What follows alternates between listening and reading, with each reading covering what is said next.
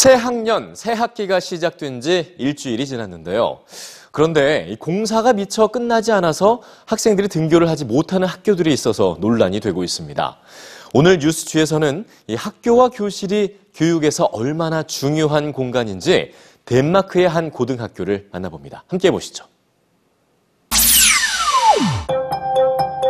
1970년대 유럽 기회 균등이라는 이념 아래 독일에서 만들어진 한 학교는 창문이 없었습니다. 일부 학생만이 창문 옆에 앉는 것을 특혜라고 여겨서 교실 안의 빛을 균등하게 하기 위한 것이었습니다. 물론 현재는 교육적 이념을 잘못 반영한 것으로 평가받고 있는데요. 덴마크의 외레스타드 고등학교는 하나의 공간, 하나의 학교라는 컨셉을 가지고 있습니다. 2005년부터 디자인을 시작해 2007년 완공된 이 학교에는 벽과 교실이 없습니다. 하나의 거대한 방 같은 공간에서 모든 교사와 학생은 서로에게 오픈돼 있죠.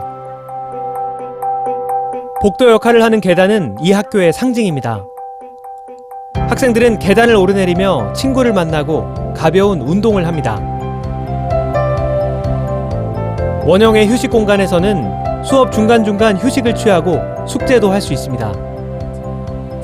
이 학교에서는 칠판이나 교과서를 찾아볼 수 없는데요. 대신 컴퓨터를 비롯한 디지털 미디어를 활용합니다. 교사의 역할은 교과서를 들고 학생들을 가르치는 것이 아닙니다. 전통적인 수업 방식으로는 학생들이 호기심을 느끼지 못하기 때문인데요. 교사들은 디지털 환경에 맞게 수업 내용을 구성하고 온라인으로 학생들을 모니터합니다.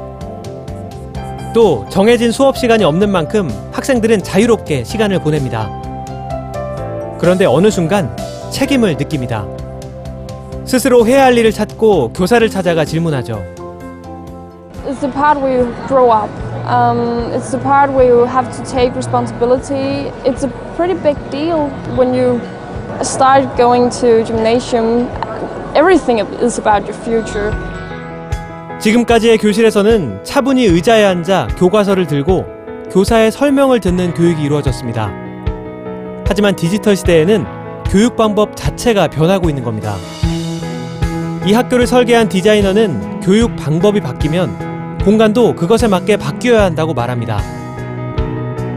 학교, 그리고 교실은 교육의 목표와 가치관을 담은 공간이어야 합니다.